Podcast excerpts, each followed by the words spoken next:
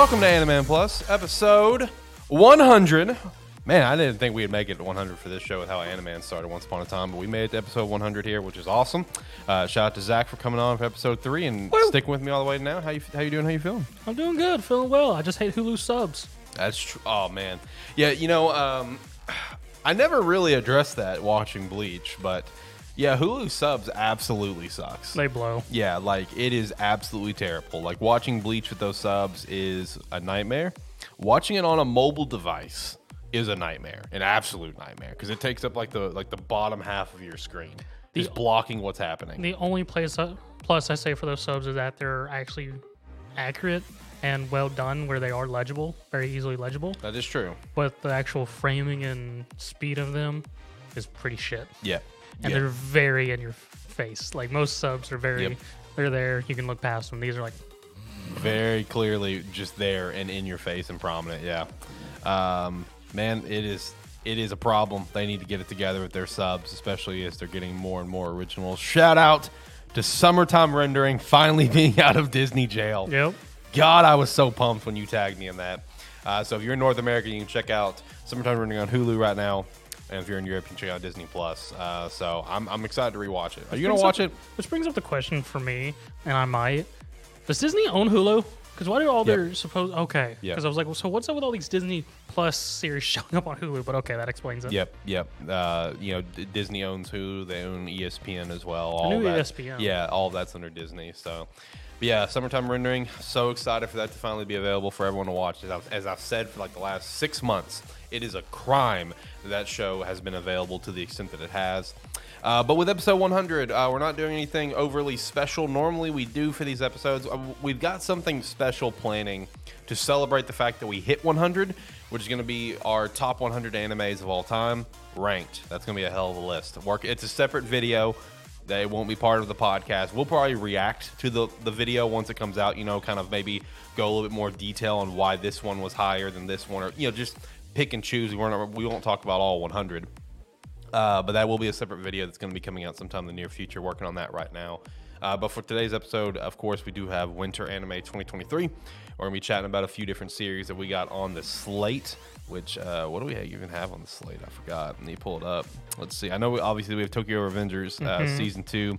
I checked out uh, Trigun Stampede, uh, Handyman Saitou, uh, Campfire Cooking Another World, and a new and an original series called Revenger. Uh, first two episodes is out right now. Uh, I guess that comes out Wednesdays. I think. I don't know. Mm, believe so. I just happened to get on earlier, and I saw that it had another episode, so I thought I'd go ahead and watch it to prepare for uh, this, you know, for today's episode. You know, just kind of give my thoughts on, it. and then of course we have My Hero still, To Your Eternity, and Blue Lock, and then we will also hit the Gundam finale, Mercury, uh, The Witch from Mercury. We'll also be chatting about that.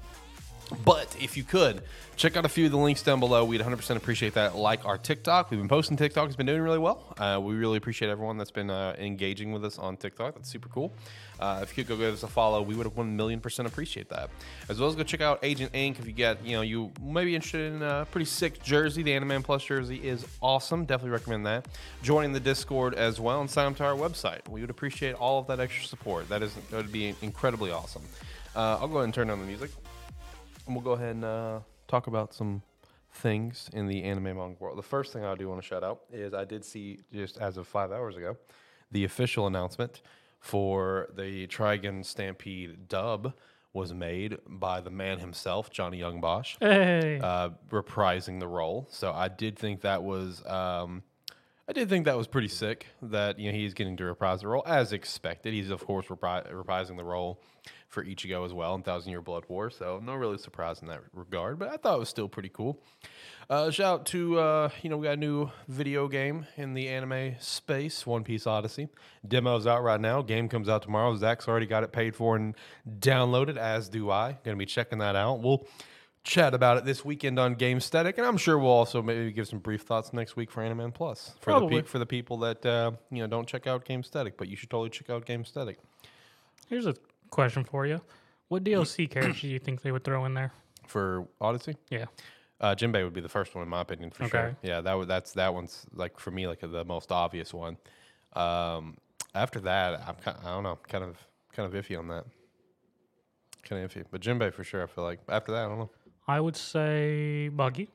That's fair. I respect that.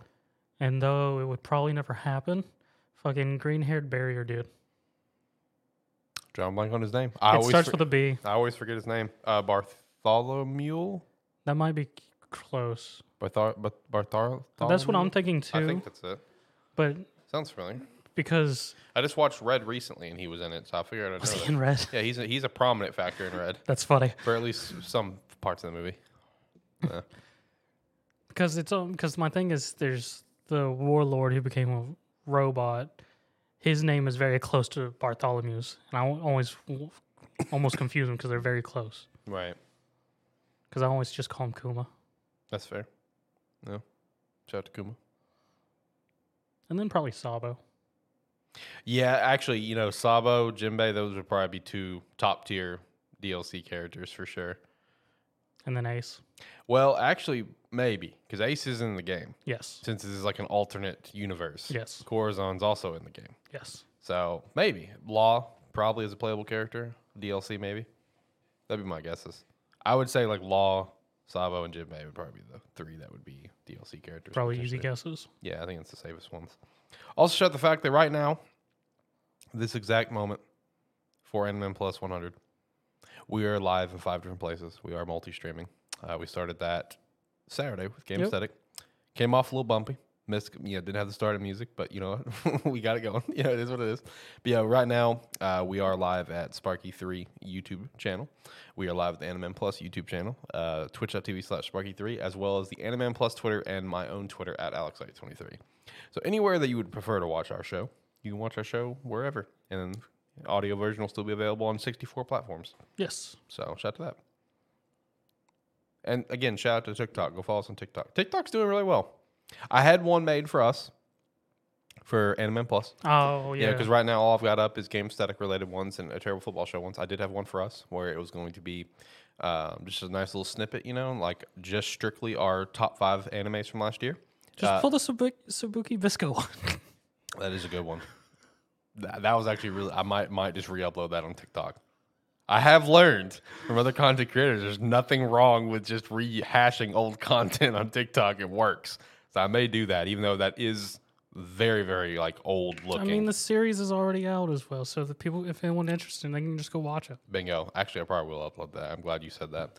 But no, I had one for us where it was just like our top five animes, whatever. It wasn't like detail. It was just like my five, your five, my five, my four, your four, whatever. Just kind of getting out there, keep it nice and short Oh, the and thing clean. we did last week, yeah. the thing that I've already erased from my memory. Yeah, and then I think it got to I think it was actually my number one. Yeah, it was number one. When I was saying my number one, it, the camera was still on you. I forgot to switch it.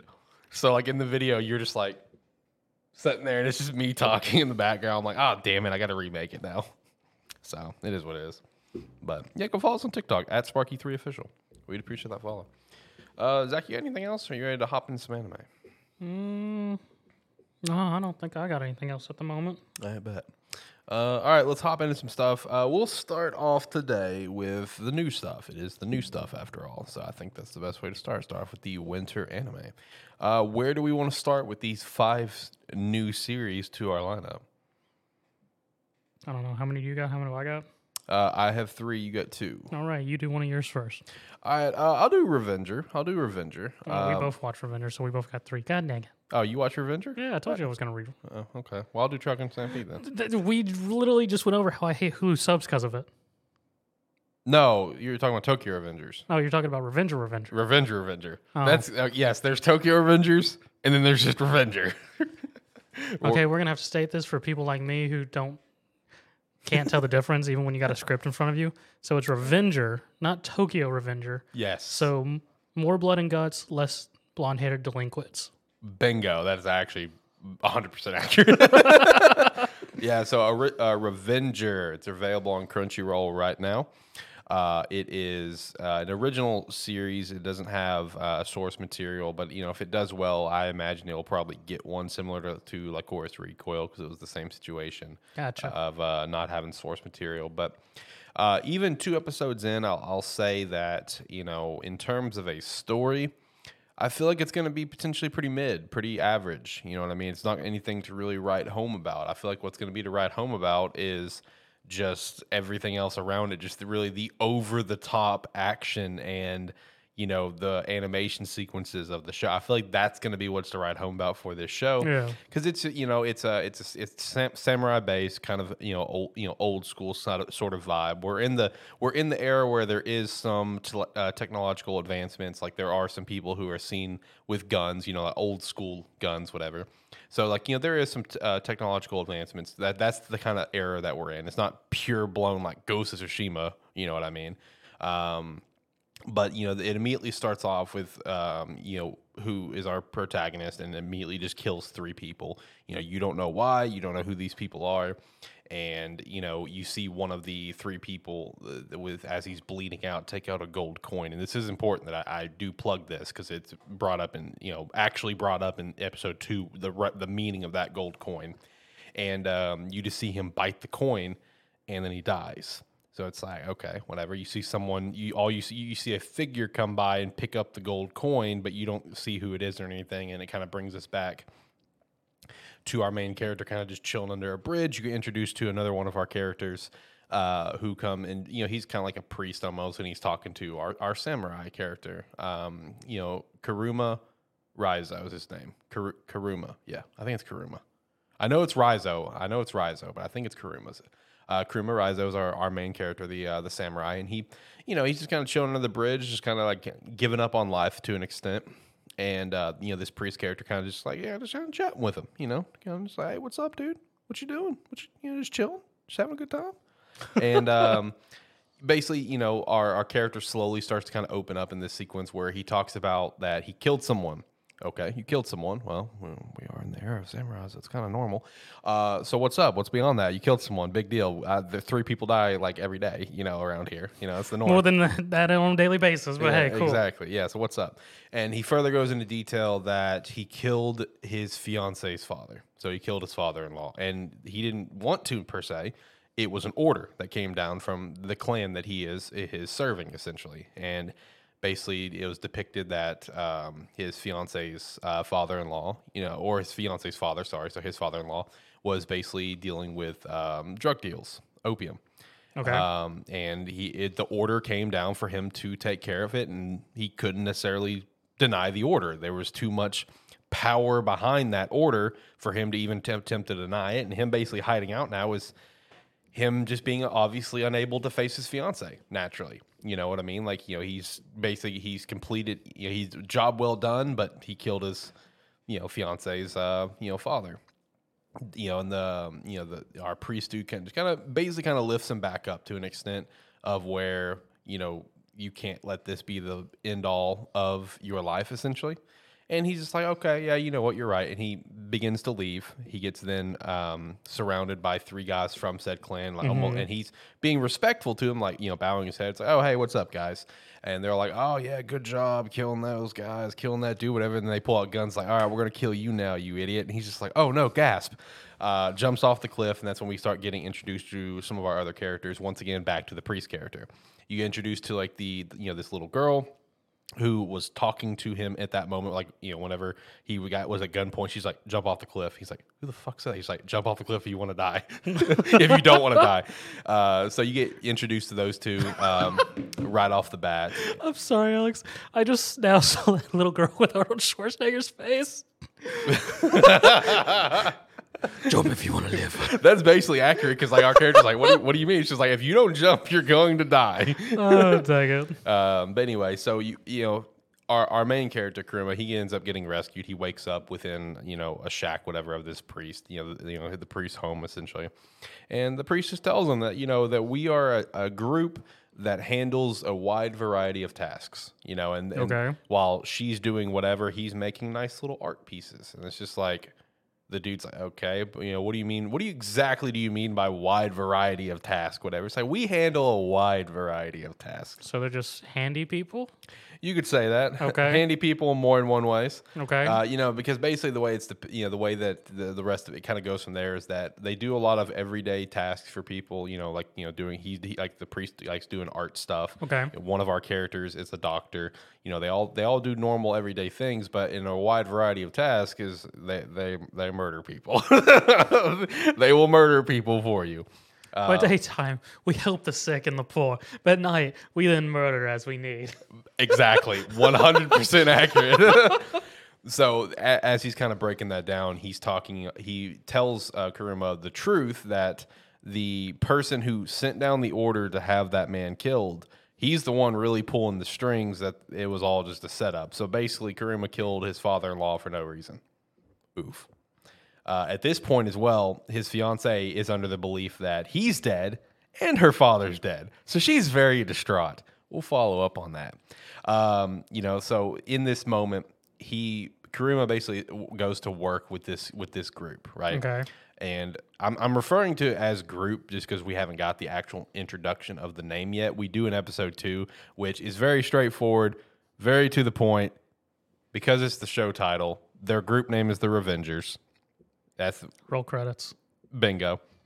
Uh, but anyway, so he's he's basically working with them to try to kill this guy at the top, right? Or kill one of the guys at the top, one of the guys that set them up. Okay. Okay, you know where he's just like, you know, this is the place.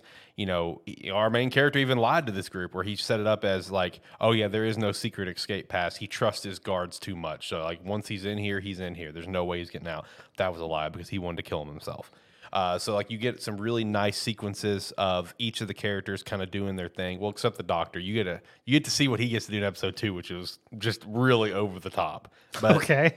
because he was essentially watching, you know, because Kuruma wasn't supposed to go on this mission. He was supposed to set back. He, you know, he gave them all the information they needed, and it was going to be the priest, uh, the the little girl, and another character. Oh, I don't know his name. New show, learning names. Okay. Um, those are the only three that were going to complete this mission. The doctor, big buff, green haired daddy. He's sticking back and making sure Kuruma doesn't dip out. Wait, Right. the doctor's buff. He's very buff. He's very, very ripped, and that goes into what he does in episode two. Okay. He is very unnecessarily like Armstrong level ripped. Like he is, he is a very, very buff individual. All right. Anyway, uh, so you get some pretty cool shots of animation. This is where I'm talking about of where the story feels like very predictable, very average, like almost a copy and paste something you've probably seen before, right? But it's some of the animation that's going to get you because, like, even the first animation of where you see Kuruma kill the three dudes was animated very, very beau- beautifully. This is a very bloody show, so there's going to be a lot of cum flying everywhere in China since they like to cover up all the blood as white. Okay. I was, Uh, I was like, did he just say that? I did, yes. Um, so it's a very, very bloody show. So, like in the sequence of where you see these three picking everyone off inside the um, inside the uh, the building that they're in, right? Like you get a, a nice shot of the the the dude. I don't again don't know his name. The rando guy, we'll call him here. Not Okay. the not the buff dude, not the priest. Where he gets to you know, he, you know, his main way of fighting is like throwing cards and it's getting split into people's faces, and you get a nice up close shot of the card being like right between their eyes and also in their lip and falling down and dying. The little girl, the way she, the way she does any sort of combat's insane. Where you see a dude kind of walk into a kitchen and kind of looking around and stuff, right? And um, uh, you he gets a, a string wrapped around his neck, and you see a, a, a kite outside the building fly up into the sky and just basically hangs him up on the uh, up on the wall. And she's like, got the little, she's winding the wire herself, and she's smiling sadistically, and she does a nice little pull to it where it es- essentially you know decapitates him, and it's just brutal. It's it's straight brutality in my opinion. A lot of blood, a lot of nice animation in that regard. And then our priest, you see him just straight suffocate someone. Uh, he's got like some gold paper. Doesn't explain in two episodes. Still has not explained how this works.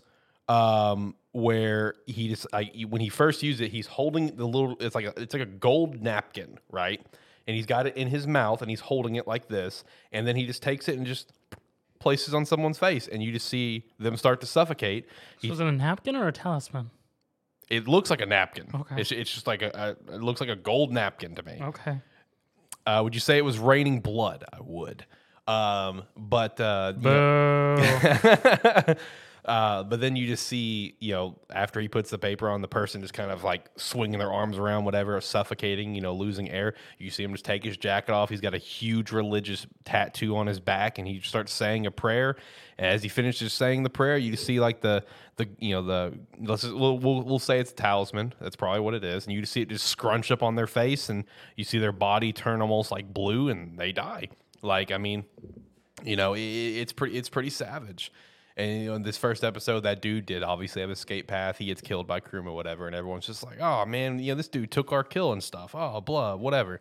You know, and it kind of then once we get into episode two, it's you know you get to see some more back workings on it of where you get to find out more about this group and really what they do. Because like immediately when you get to see Big Buff Green Daddy, uh, you know the doctor, uh, he's helping a patient who's very clearly like she's very clearly on her last legs, right? Okay. Like she's going to die in the very near future, and he's trying to help her be a doctor and stuff. Um, the show is called Revengers. It is on Crunchyroll. It's a it's Crunchyroll original. Uh, no source material, original anime. Uh, first two episodes are out right now. Um, but this is where you get the introduction to the gold coin thing because, like, as she's talking about you know her health and this and that, and you know, you know, he's telling her that you know you really should try to eat you know eat some fish and meat and you know get your strength up, whatever, and blah blah blah. She's like, oh yeah, whatever. You know, she's like, I've already had my last meal, and then she open pulls up a box and she she pulls out a coin that's already been bitten into, and she gives it to him, and she starts talking about, but I've heard some. uh you know some works uh, under you know behind the scenes of where you give someone this coin and they take care of some special business for you. The doctor plays it off like he has no idea what she's talking about, but he's just like, "But if you did want someone to die, who would it be?" and uh, you know, so basically, it's like you know this dude who claims that uh, he's her husband. He's like an abusive prick, you know, alcoholic, a, you know, gambler, whatever, and you know, just whatever. It's like wants him dead you see the dude, you know, you know, step out of the, you know, the the room. He's like, "I hope the best for you." And as he stands at the door, he's like, "All right, two targets." he just like walks off to do his thing, uh, and then you you then get the real introduction to this group of there are grudges in this world that need to be settled, Okay. and that is what this group is to do. At the end of the day, we are still murdering people, but we ask for forgiveness to our our savior in this series because it's very heavy religious based in this regard. Okay. So they're murdering people for the sake of religion and for the sake of settling grudges. Essentially, that's essentially what this group does. And obviously, So the Inquisition. basically. uh, Now, this is gonna, I feel like, very obviously heavily expand. We're two episodes in. I mean, that's fair. Yeah. So I mean, this is the base premise that I've gotten two episodes in, and you know, our our main character essentially joins the group because, in his mind, like, what does he have to live for, right? You know, he killed his you know uh, fiance's husband at the end of, at the end of episode one after he killed the dude that sent down the order he was going to go to her house and kill himself in front of her to atone for what he's done and he comes in there and she killed herself Yes. so his fiance is now dead. So he's a, a mess about it, and he essentially wants to die. But the priest basically throws it out there. It's like, yeah, but like the actual true head ri- ringleader, like, hey, he's still alive. Does that not piss you off? And he's just like, you know what? That does kind of piss me off. You're right. and that's essentially how he joins the group Okay. you know, is to get his true revenge. Now, to kind of finish things off, because like that's like the biggest bulk of the first two episodes in general premise. I do just want to plug what I was referring to when it came to big buff green hair Dr. Daddy. Because this dude get, like when he gets going, he is over the top. All right. So he's an archer. He's the, he's an archer of the group. So like he they they found the target. The target knows that he's being tracked because this dude put a bodyguard on him. So Right. does he shoot him with an arrow from like thousand miles away or something? Yes. Okay. But it's unbelievably aggressive. Okay. unbelievably aggressive. Um, so they have the target in lock. He's on a boat with his bodyguard. They're going to escape the city, whatever. This dude's on top of a building. You know, however, however far away, he pulls out his bow, it kind of like snaps out and everything, really nice. And he pulls out not a normal arrow, by the way. It's like a fucking harpoon. All right, I mean this thing's massive, and you just see him start just pulling it back slow. You see his face start turning red. You see steam coming off this dude. His shirt just completely rips apart. God. Completely over the top. Fires the bow. You get a nice shot. Um, yeah, fires the arrow or the harpoon. You see a nice side shot of the boat. You see the boat just explode essentially. The, the target is now underwater. And he looks over and he sees the bodyguard now stuck to the bottom of this little river thanks to the harpoon. I mean, it was so over the top, dude. And as like as like uh, the green hair dude starts kind of calming down, you know, you see you see color coming back into his um into his uh, face and everything, you still see steam just coming off this dude. Like this, it, it was aggressive as hell. And then it, to finish off the episode, we got another nice shot of the brut- um, like you know the brutality of the anime, where our main character finishes off the target, where he essentially slices off the top part of his body, and you see it. It's like a nice shot where it's like floating up in the air almost in the moonlight. The dude's still like alive for a moment, where he's just like, huh? And you just see blood flying everywhere. Like the I think the big draw to this series is going to be the action, the animation and stuff. I think the story is going to be unbelievably predictable from beginning to end. I, I, that- that's my opinion. And reading the comments, it feels like a lot of people feel that same way. You know what I mean? Where everyone's just like, I like this, but I don't know if it's going to get season two. You know? I mean, to be fair, I mean it's done being done by a good animation studio because I Yep. just looked up and several of their more recent works that people may know of is Ascendance of a Bookworm, How Not to Summon a Demon Lord, Izetta the Last Witch, uh, Kemono Jihen. Mm-hmm. So yeah, that's some of the more recent works within the last year or two Right. or five years. But I mean, it's not bad. I mean, I'll keep watching it for now. Um, you know, the, all all of our characters are pretty entertaining in their own rights, but they're all, I feel like, pretty generic in a way. Okay. You know, they're entertaining, but in a generic way, where it's just like you can cut, copy, paste. Like, okay, this type of character. All right, yeah, it's this character. Okay, this type of character. Okay, yep, yep, yep. There, that's there. That that check mark is marked. Cool. Yeah, but.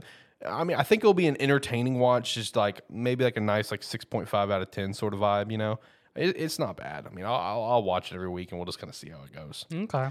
Uh, what about you? Let's hit one of yours. Uh, let's go over Campfire Cooking in Another World. Yeah, what the fuck is this, Zach? So this series is some 27 year old salaryman. We get the generic isekai of our kingdom's in trouble. Summon heroes, and they summon heroes, and they get three high schoolers who are fully down for this, and then this salary man who's like, "The fuck is going on?"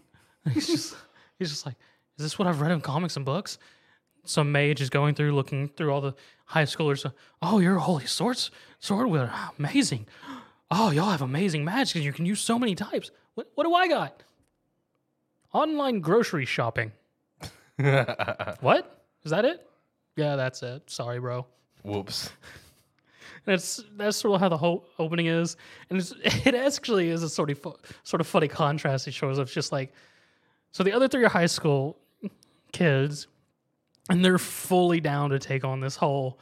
Um, we've been summoned to another world where heroes will do what's necessary of it, and he's just like, yeah, I can I just like go? I don't feel like I'm suited for a hero with my abilities and whatnot. And he's like making all these observations of when they meet the king and whatnot. It's just like the king's fat, plump. Him and his wife have very nice jewelry, and he's just like, "This is sus. I'm gonna get the. I'm gonna out." And they're like, "That's fair. You have no powers. Here's twenty gold. Be away with you. Don't talk about this ever again." And more or less, he just starts living his, his life. He's just like, he has 20 gold and he's figuring out more or less the economy and stuff, things how the kingdom is, and he's very quickly comes to realize I need to get out of here because it just seems odd here with how the king and whatnot is. And he discover then he when he's at an end, he discovers his ability is straight up it's a magical online shopping store. It is magical grocery store in a fantasy world. He, it's a whole browser, it's a whole website. He can just order whatever food he wants, and immediately, poof, Amazon box full of food, and for very cheaply compared to the actual real world prices, because the prices are based on modern times, which they're much more available. So of course, cheaper prices. There's a large, there's a larger supply than demand. Right. Well, and it begins his travel, and he discovers that one, apparently people very rarely get an appraisal, so he doesn't have to worry about people looking at his and finding out that he's a accidental uh, hero. Is literally his job, his class job title, um, and some other things, and finds out that the kingdom apparently likes to attack other people, and that it may not actually be the demons who are attacking the kingdom, it may just be the kingdom being warmongers. And more or less, he goes to Adventuring Guild and hires some people to take his ass to the other kingdom because to the next kingdom over because the kingdom he's in has stopped travel because they don't want their citizens running away. more or less the, the rest of the episode's him just traveling around with the guild group, cooking food for them. And more or less it then just becomes a cooking anime of him doing different things, showing it off, saying what it is, all this stuff. All the people, the groupies with us super happy because usually they just eat rations and hard bread and things like that. So they get real looking look forward to the meals. He discovers during like one of the meals that his food gives buffs. because because they're all sitting around, oh, this is so good. I feel so much better. And he's just like, that's really weird. And he expects one. Why is their stats so high? And he's just like, oh no, I gotta keep this a secret. If they find out, someone's just gonna kidnap me, imprison me, and make me a sweatshop cook. Basically, And he's just like, I just gotta keep this quiet. no one needs to know. It's for their own good. It's for my own good. yes. And during their entire travels, in the background, you see this beast just in the bushes, watching, waiting, ready to, I assume, attack. And during like the second or third day when they're eating dinner, he makes some ginger uh, pork chops out of a boar Sounds good. They killed. Him. And um yeah, while they're eating, everyone's just like, "Oh, it's so delicious." So, what is that? He's like, "What? Do y'all, do y'all not like it?"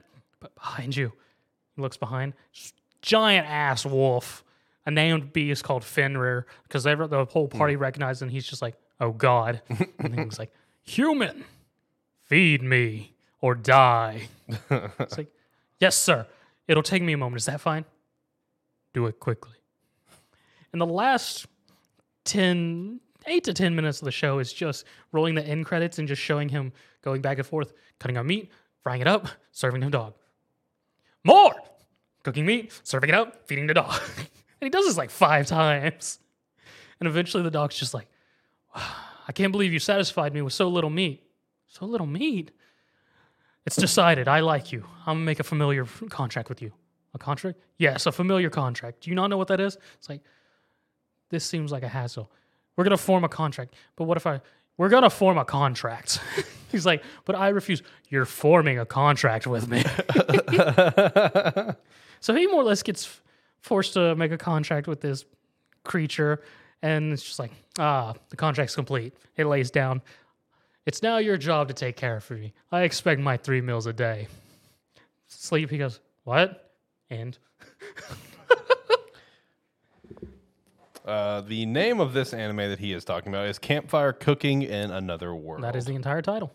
Yep. Shout out to Shadow Jacket One over at Twitch checking us out. Thanks for stopping by. We appreciate you. So yeah, it, it just started. So it seems it's gonna be seems like it's gonna be a nice just slice of life food anime. We'll see how it goes because it hinted out with the next episode preview that the dog he's now contracted with or wolf dog's offensive um contracted with seems to be some like living legend to the people and it's gonna be a thing. More or less, he's the food pet for this creature. Mm-hmm.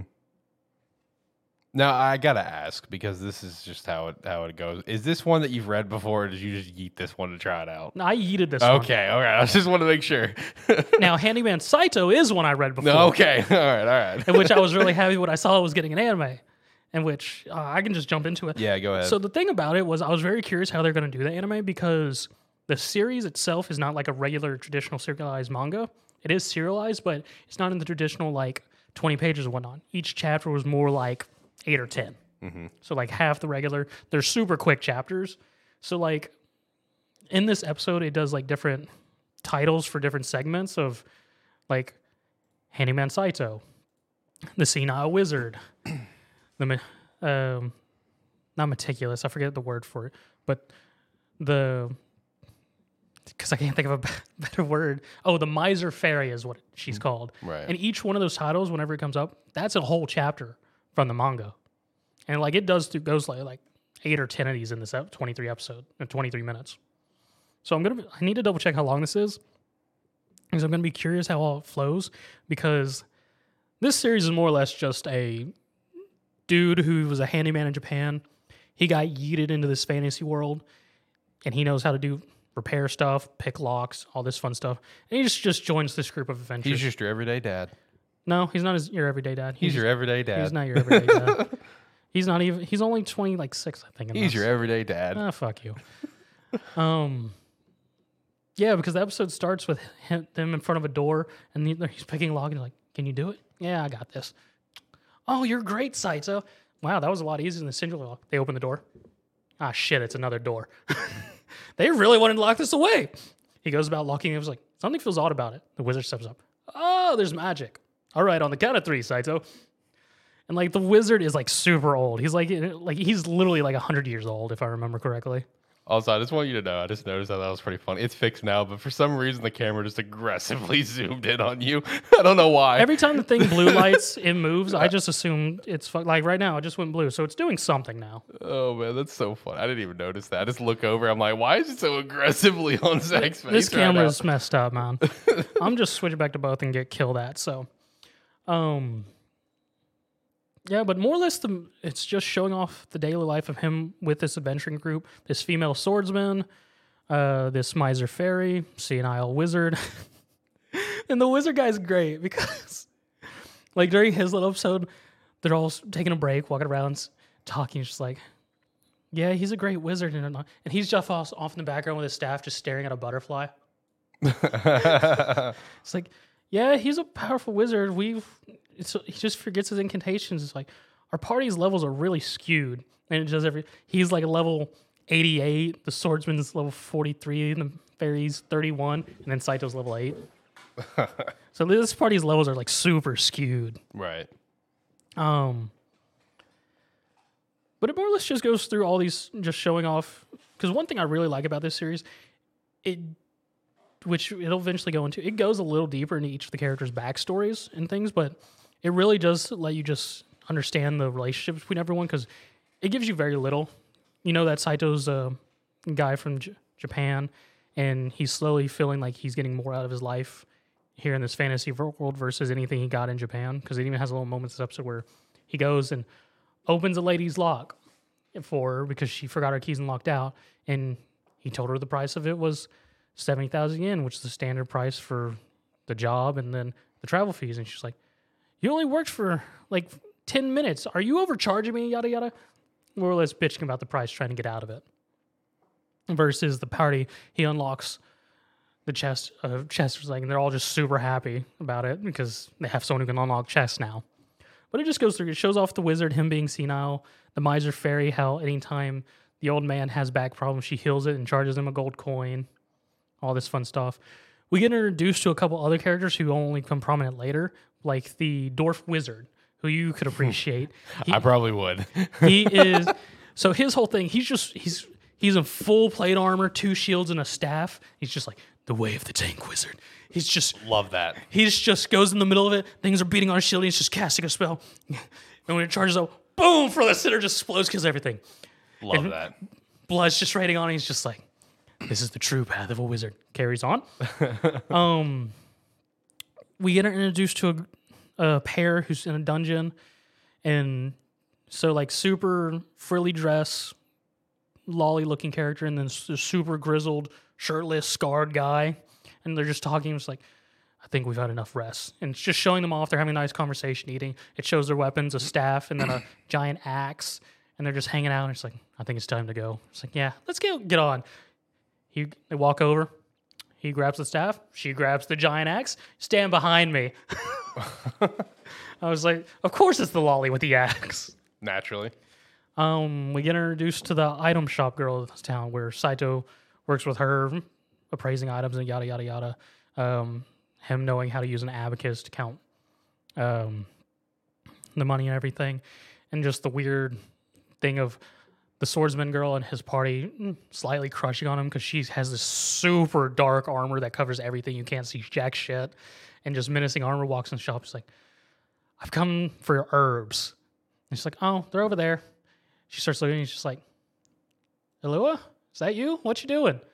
No, you don't know who you're talking about, but you just call me Saito. Bolts the fuck out.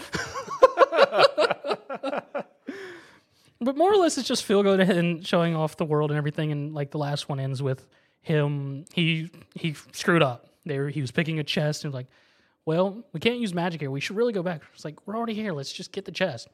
He sets off a trap, pit hole, pit opens up front, and he just completely falls and luckily lives because there was enough water to soften his fall. But he's completely fucked up. He's got a broken leg, and he's just like, I'm just gonna be left again. There's no reason we can't use magic here. And it's just a nice moment where he's laying there reminiscing and everything, and all the three of them show up. The old man just crunching along, the fairy on his shoulder since she can't fly without magic, and then the swordsman there. Grandma's like, "These two are extra luggage getting down here, but we came and got you." and it just has that nice moment of him just feeling like he's part of a group. How much have you actually read of this series? Uh, it's been a couple months since I've read it, so there's probably at least a couple chapters I haven't read, but I can guarantee you I've read everything we're gonna see through this. Oh, okay. Because I guarantee you, for anyone who watches this, keep with it. It's just a nice feel good, but it gets fucking wild. Like in what way? It does a whole 720. Mm. Like all, like the dwarf wizard and the two I mentioned that it showed off but didn't do much anything else. All of them become relevant for one event because it mostly just follows Saito and the group he's with.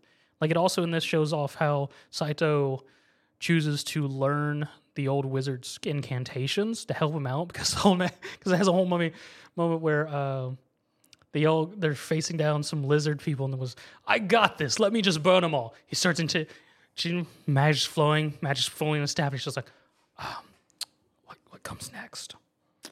Ah, gosh dang it. The magic slowly leaves like I knew this is how it was gonna go, and so I was like I forget the old guy's name at the moment. It's like, release you from these bonds, these fiery chains. Like, ah, you're right. He says that everything goes right back to how it was. Boom! Kills everything.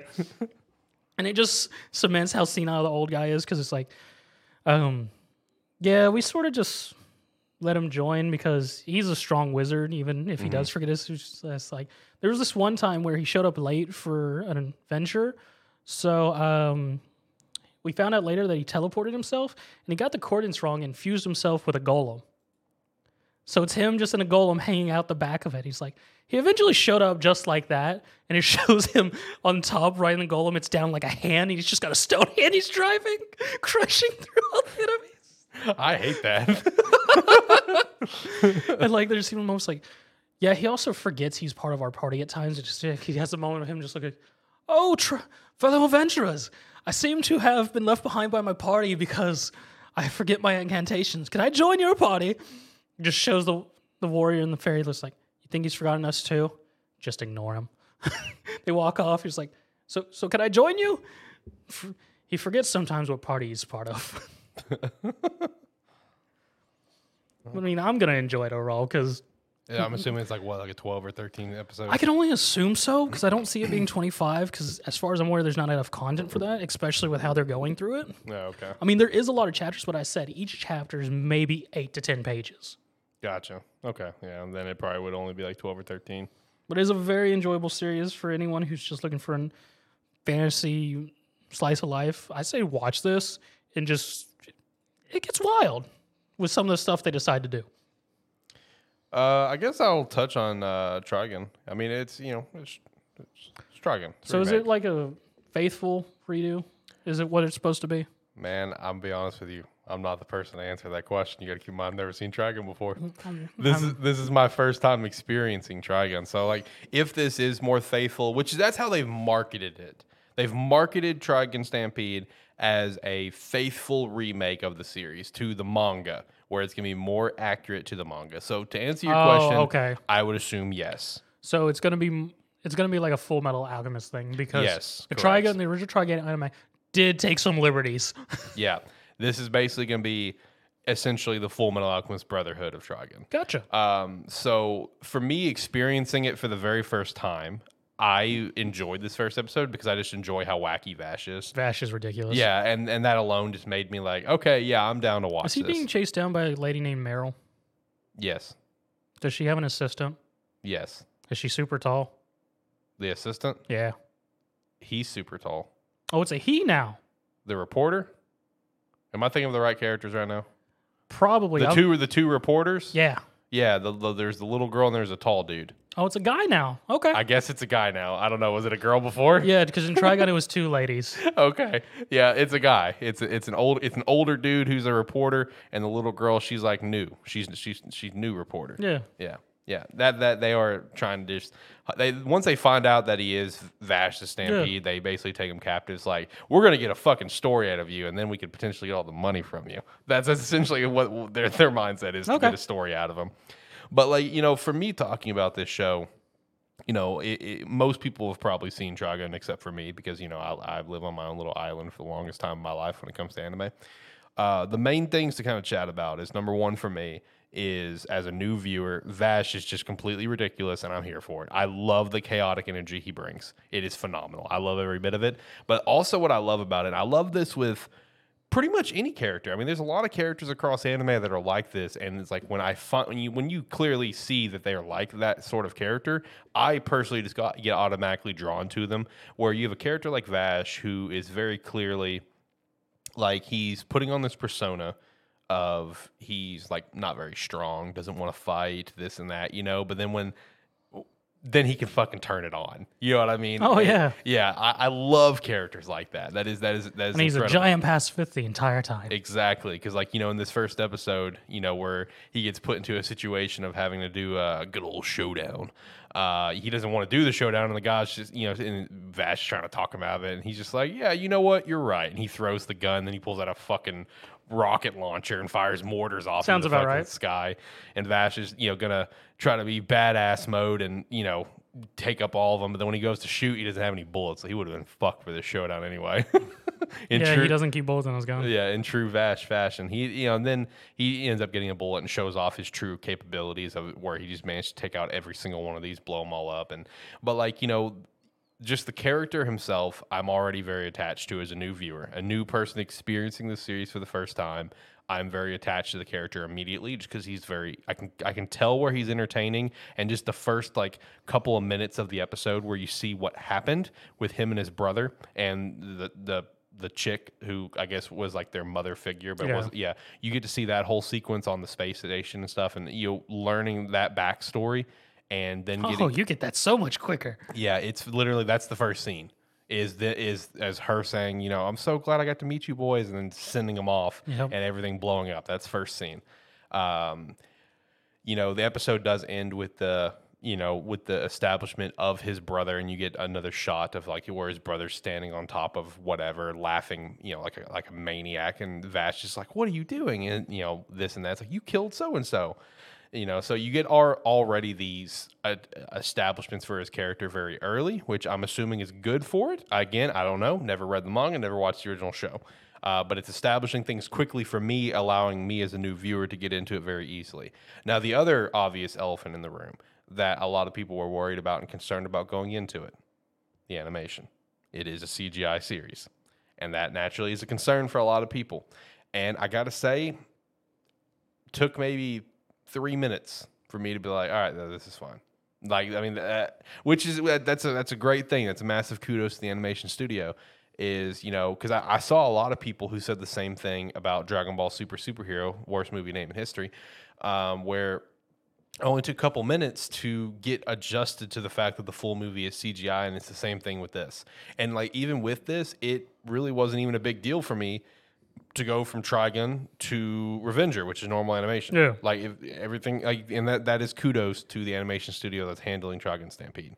Is that the animation looked clean, it looked good for for it being CGI. I did see some comments on Twitter uh, where people were pretty upset with uh, a few approaches to the episode where it's just like you know, they spent like an extra minute of Vash trying to chase down a bullet that got thrown to him to shoot the mortars, you know? And it's just like, oh, yeah, they're just trying to flex their animation, whatever, you know, versus doing just more story and character content. Uh, you know, I could see that. I mean, it is CGI. You know, you're going to want to try to flex your your the animation in some capacity. That's just how it goes. But uh, you know, overall, as someone who's never experienced Trigun before, uh, I really enjoyed the first episode. Looking forward to seeing more. And Oh, I'm so not worried about the animation. It's in such good hands. who is it? Studio Orange. Oh yeah, that's fine. Yeah, not even worried about it. I mean, and like I said, the first episode was great. I mean, it was it was awesome. Every you know, every single sequence throughout this first episode looked incredible. You know, very colorful, very polished, very uh, streamlined. Everything was good. So I, you know, yeah, and anyone that is like, let's say you have checked out Trigun before, and you you you would love to see you know you know experience the series again, but you're just like ah, CGI. It, it's not that bad, I promise. You know that it, it is very very clean. I, I personally really enjoy it, and I've been in the boat of being anti CGI personally. But this is one of those cases of like, okay, yeah, this is this is actually good. This is good. I'm, I'm more open to the idea of CGI now. Like this is pretty sick. Uh, obviously, since this is like a full remake of the series, uh, I have no idea how long this is gonna last. This might be my Dragon Quest, Zach. This might be my Dragon Quest, where we just don't know when it's gonna end. I mean, yours is far better than Dragon Quest. That's true. I'm so sorry for you. but uh, no, Trigun episode uh, one, uh, Trigun Stampede, uh, pretty solid. Uh, like I said, if you have not seen Trigun before and you you might be curious, just like I was, uh, definitely jump into it. Maybe you, maybe you'll enjoy it as well. Uh, all right, final anime of the winter bunch, and then we'll jump into our other four. Uh, so for anyone that is just now maybe tuning into the live stream, what we have going on right now is uh, going to be hitting some Tokyo Revengers season two, episode one, and then we still have Blue Lock, uh, the final episode of Mobile Suit Gundam Witch from Mercury, uh, To Your Eternity, season two, episode 11, and My Hero Academia. And if you don't care about Tokyo Revenger spoilers, go check out our spoiler cast for it. We did episode 94. Episode 94 did a full like two hour long spoiler cast. Just throw that one in there real quick. Yeah, talking about the full series. This is after the manga had reached its conclusion. Uh, we wanted to take a few minutes to dive into everything that basically took place of this arc that season two will cover up to the ending. Uh, so we really dove into that one. But yeah, Tokyo Revengers uh, season two, episode one. You know, wh- what's your thoughts on it? We're coming back out of the fallout of uh, Kisaki, you know, shooting Takamichi and just kind of falling out, like you know how we got back to Chifuya. Uh, you know, well, yeah, I know. Well, he shoot. Well, at the end of the episode, appears to obviously shoot Takamichi is what I'm referring to. Yeah. But he, obvi- yeah, you know, obviously Chifuya is shot and dead on the floor, unfortunately. Uh, so we're getting a, we're getting a fallout of that and kind of how he gets out of it and stuff. You know, just what was your overall thoughts? Because a lot of this episode, as it should have and as it really needed to be, focused a lot on the present. Yes. Uh, very heavy emphasis on the present before he did another time leap. Uh, what what did you think about this first episode? Getting back into the swing of things. Um, I'm just gonna reiterate. I hate Hulu subs. Hulu sub sucks for sure. I agree to that. Um, just because we had, because I did enjoy how they did the escape.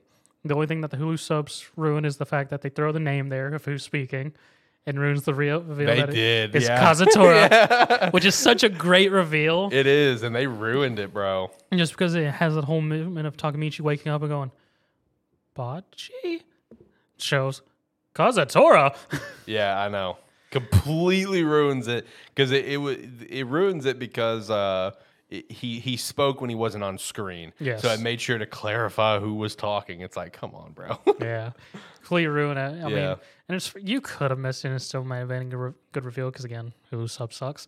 Yeah. Um, but I mean, it, I did sort of uh, ruin that reveal, but it was nice sort of getting to see the whole aftermath of this no- new timeline after succeeding in somewhat succeeding in the I can't remember what it's called now.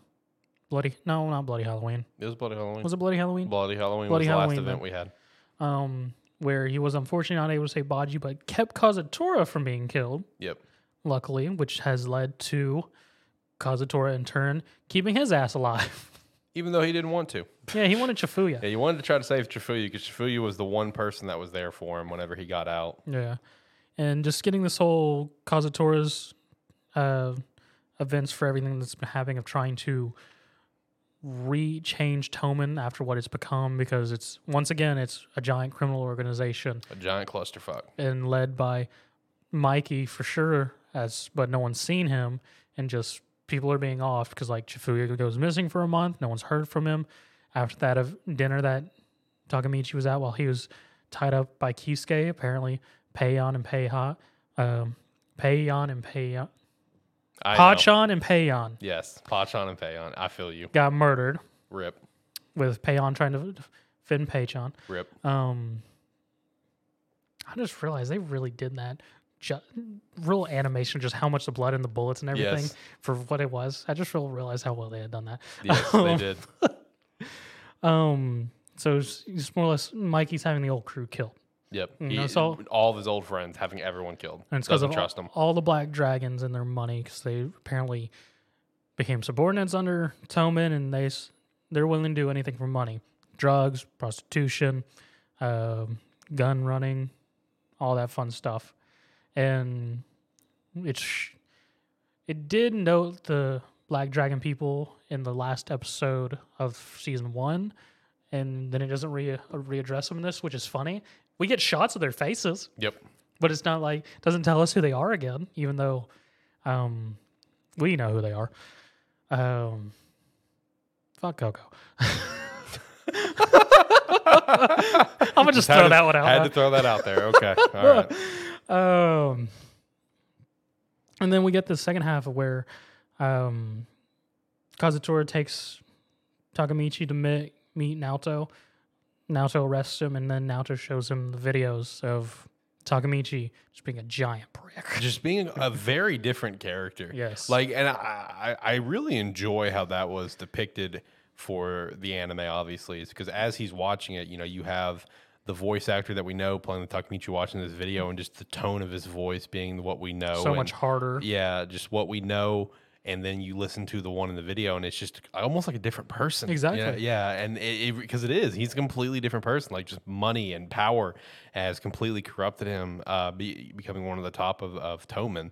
Uh, and you know, in this video, you know, Takamichi sits there and watches and realizes in horror that he's he's the one that you know. Once he realizes that it's Akun who's he's talking to, and he realizes he's the one that sent out the hit. And then there was also the second video of Yeah, him, Realizing. his other self, after he finds out who he sent Akun to kill, him having that completely overreaction. yes.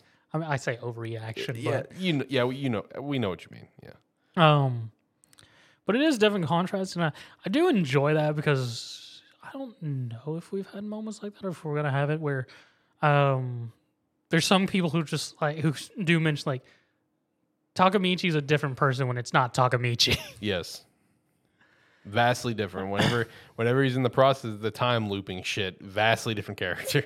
Yeah. Um. Well, I mean, overall, I enjoyed this sort of how this episode sort of started to reintegrate to everyone where we're at and things, and as he goes to do his third run, um, just seeing how everything played out, him more or less having a breakdown and almost giving up, just like, I can't do anything every time she dies, and now she's just being like, get it together, man. You're doing shit. You saved me. You saved Kazutora. You know, Baji didn't exist, and he may be dead now, but he didn't He, exist. he saved Draken. yep. All these people didn't exist originally, but now they exist, and their influence from you keeping them alive has allowed us to get this close to Toman. Yep. So get your ass up and let's do this again. Yeah, it's like yeah, this is your chance to leap. Get out of here. Which then brings us to a great shot of where I love I love so much when Takamichi wakes up in the most random places.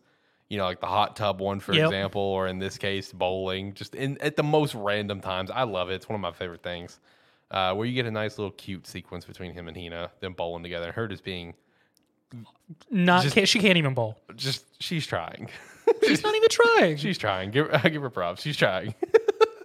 uh, and then the episode does end with us in getting introduced to. Well, he doesn't get a name, but you get to see one of the key characters of this upcoming arc. yes, because it doesn't say who it is, but if you're paying attention, you notice he has the same scar on his lip, Yep. Exactly. and you can also see his sister in the background. Yep. Uh, I'm really excited for this season. This season's gonna be pretty solid. Oh, it's gonna be interesting because it is a 25 episode, right? No. Oh, is it not? It's only 12. Yeah, 13, I think actually. Oh, dang! So we're only getting Christmas. Only Christmas. That's a it. sad shame. It is, but I mean, it does make sense. They're saving the con- the Kanto incident for its own season. Yeah, that does make sense because that's a big arc. Also, the B team arc. Shout out to the B team. Love the Kanto incident, bro. Fucking B team arc. Love the if you if you enjoy Tokyo Revengers and you've only checked out the anime, get excited for the Kanto incident for season three. It is the B team arc and it is awesome. Everything about that arc is incredible. But I mean, I feel like at least animated, I'm gonna enjoy uh, Silent Silent Night a lot more than the manga because I mean, Right. I mean, it wasn't bad in the manga, but I feel like I'll enjoy it a lot more animated. I feel that. Me too. Uh, all Which right. I enjoyed that opening too. I mean, it didn't play till the end credits, but that opening seems awesome. Oh yeah, dude, the opening the opening is sick. Uh, opening is sick. Um, Tokyo Revengers was awesome, but oh damn, sounds like it's going to be super interesting. Yeah, um, uh, season two will be very very interesting for a lot of different reasons. You got, I will say this uh, for season two, you've got some very couple of very interesting plot twists coming up. Uh, one one plot twist, which was kind of like the big establishment with this new character that's introduced. Right, you get a nice like rug pull at the very end. It's like, wait a minute, it's it's this character, not not this character. What what? You know, so you get a nice little plot twist there, uh, and then you also just get more more stuff involving uh, Kisaki, uh, which I'm I'm not spoiling it obviously, but uh, more of him just being him, prick. yeah, being a prick.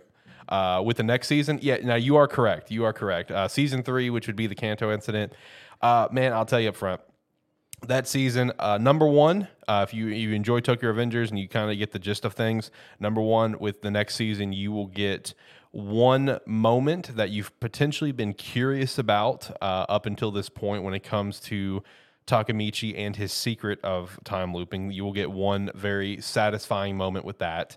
Uh, you will get to feel some pretty serious pain. Uh, unfortunately, uh, it's God that that that that that panel is still just burned in my brain. It's just so sad. A lot of stuff happened in the camp. A lot of stuff happens, and then like like we're talking about, you do get basically the B team, all of the A team that you know with Toman. You got the B team here stepping up to the plate.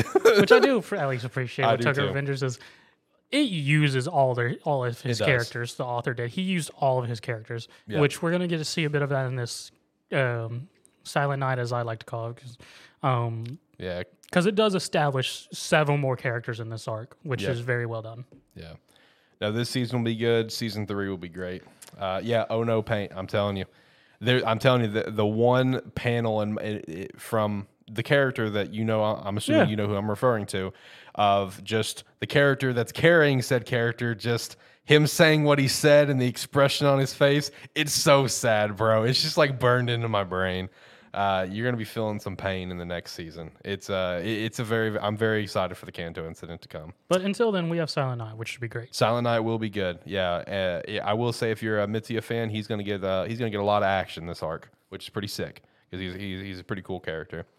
Uh, all right, let's hop over to the other shows that we've already been reviewing from the fall. Uh, we'll hit Gundam first since this is the last episode. It went on a break a couple weeks ago, and that's why I didn't get finished until now. Uh, so Gundam, uh, Witch from Mercury, episode twelve. How was the finale? Fuck, man.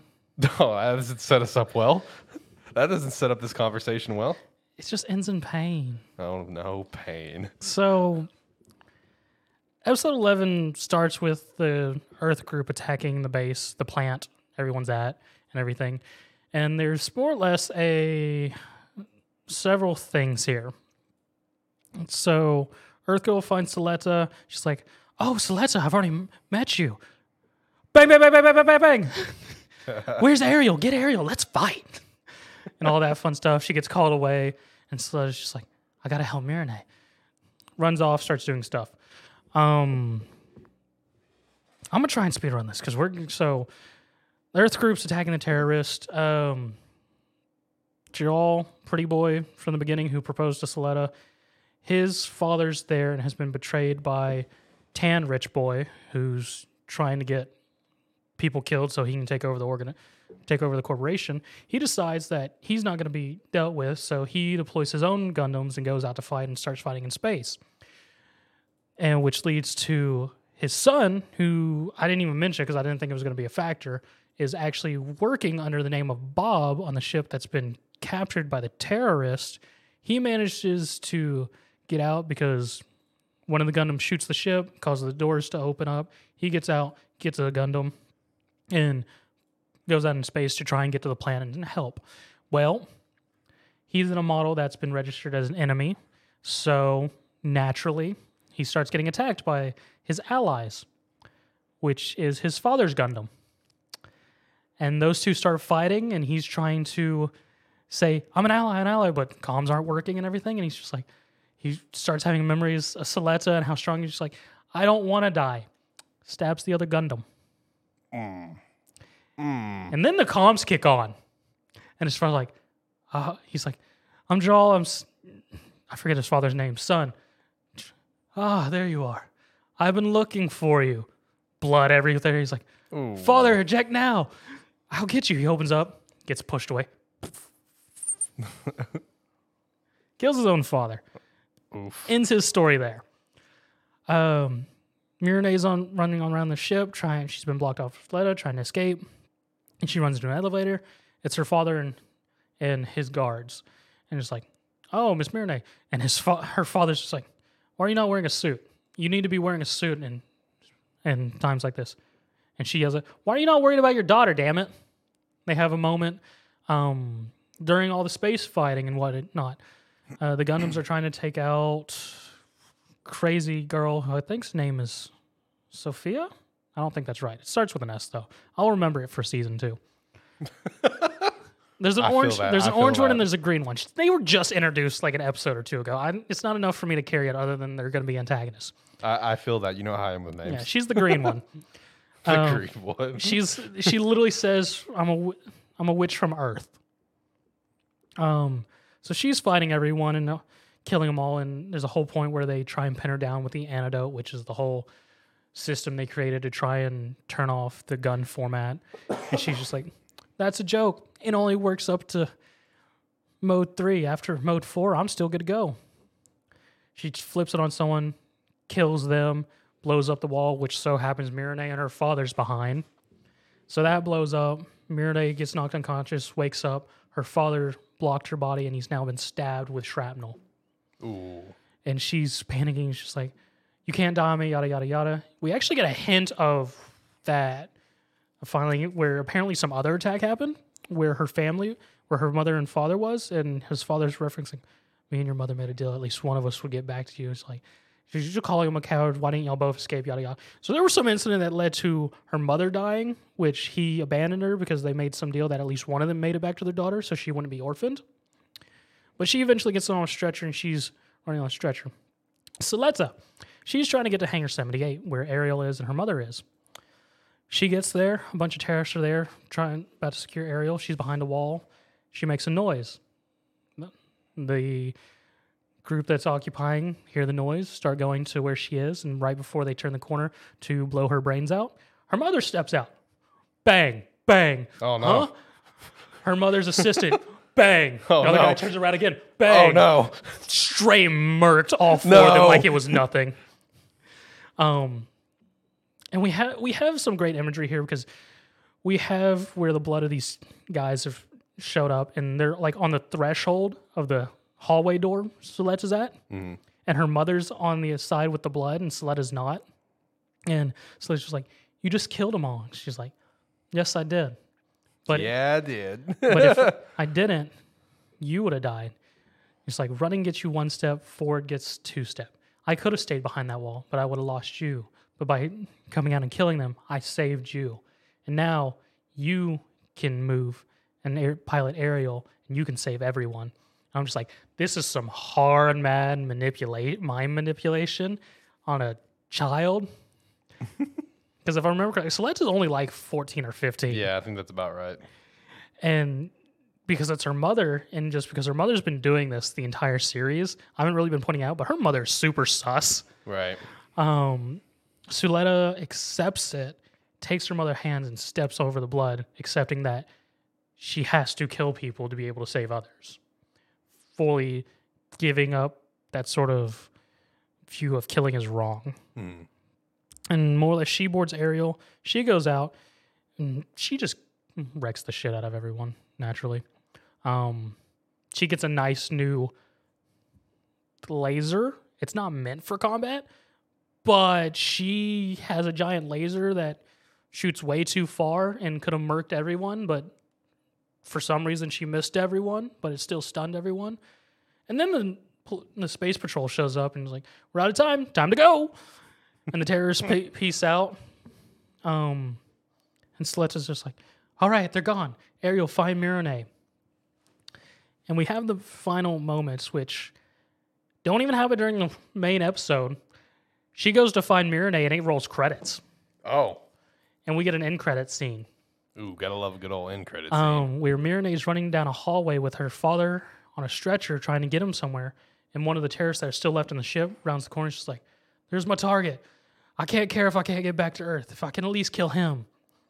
And he's pointing the gun. Miorine blocks her father's body. Suletta crashes through, and she's like, "No, you don't." So that's what all the I saw that on Twitter, and I was just like, "What? What scene is this from?" She just completely flattens that poor fuck. Bro, I saw that all over Twitter of just the hand slap on the ground, Yes. and then her just sitting outside the hand like, ha, ha, ha. I saw that all over Twitter. Yes, I saw that all over Because Twitter. this was just pain because Suletta does okay, that. that makes sense. She's like, Miorine, I'm here to save you.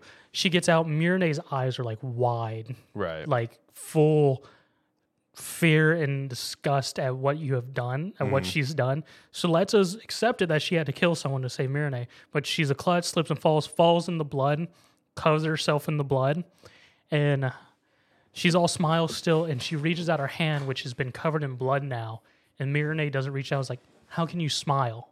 You murderer. And it ends. wow. And it's just like, we'll see you again in season What a, two. what a mic drop of an ending. I'm just like, fuck off. yeah, that's a mic drop of an ending, dude. Oh my god. So it was just all pain. There was nothing good about this. Right. Jal kills his own father. Miorine's father's in critical condition.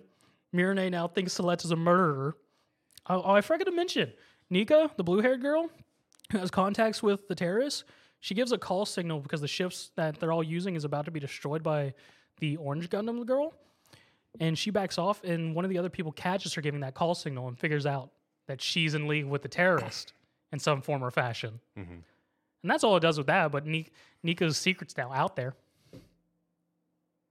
Hmm, shit. Okay. Yeah, it's just all pain. Okay. Overall, how would you rank this season? Because I, you know, as you know, I still really want to watch this. I just didn't fit my schedule with everything else going on. I think I'd give it a seven. All right, that's not bad. That's good. That's solid. I still plan to watch it, man. I, I like I like the prologue a lot, and yeah, I still I still we have season two in summer, so Yeah, I still want I still want to check this one out, and I'm gonna I'm gonna definitely watch it all before uh, the summer comes because I feel like I, there's a couple things lined up for summer right now, uh, but I- don't think it's gonna be anything like obviously what the fall was. The fall was just that was too much. there's everything. that was too much. Everything I released in the friggin' fall, bro.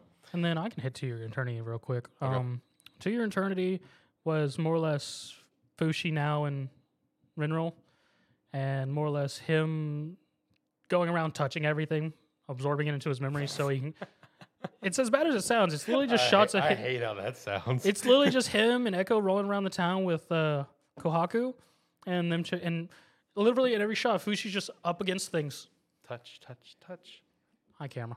Um, and more or less, them more or less setting up what they need to.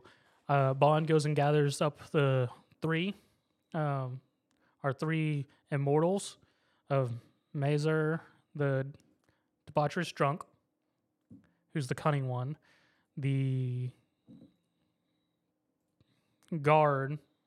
I forget what his whole thing is, but just and then the knight from the Holy Order who's good with a crossbow. Right.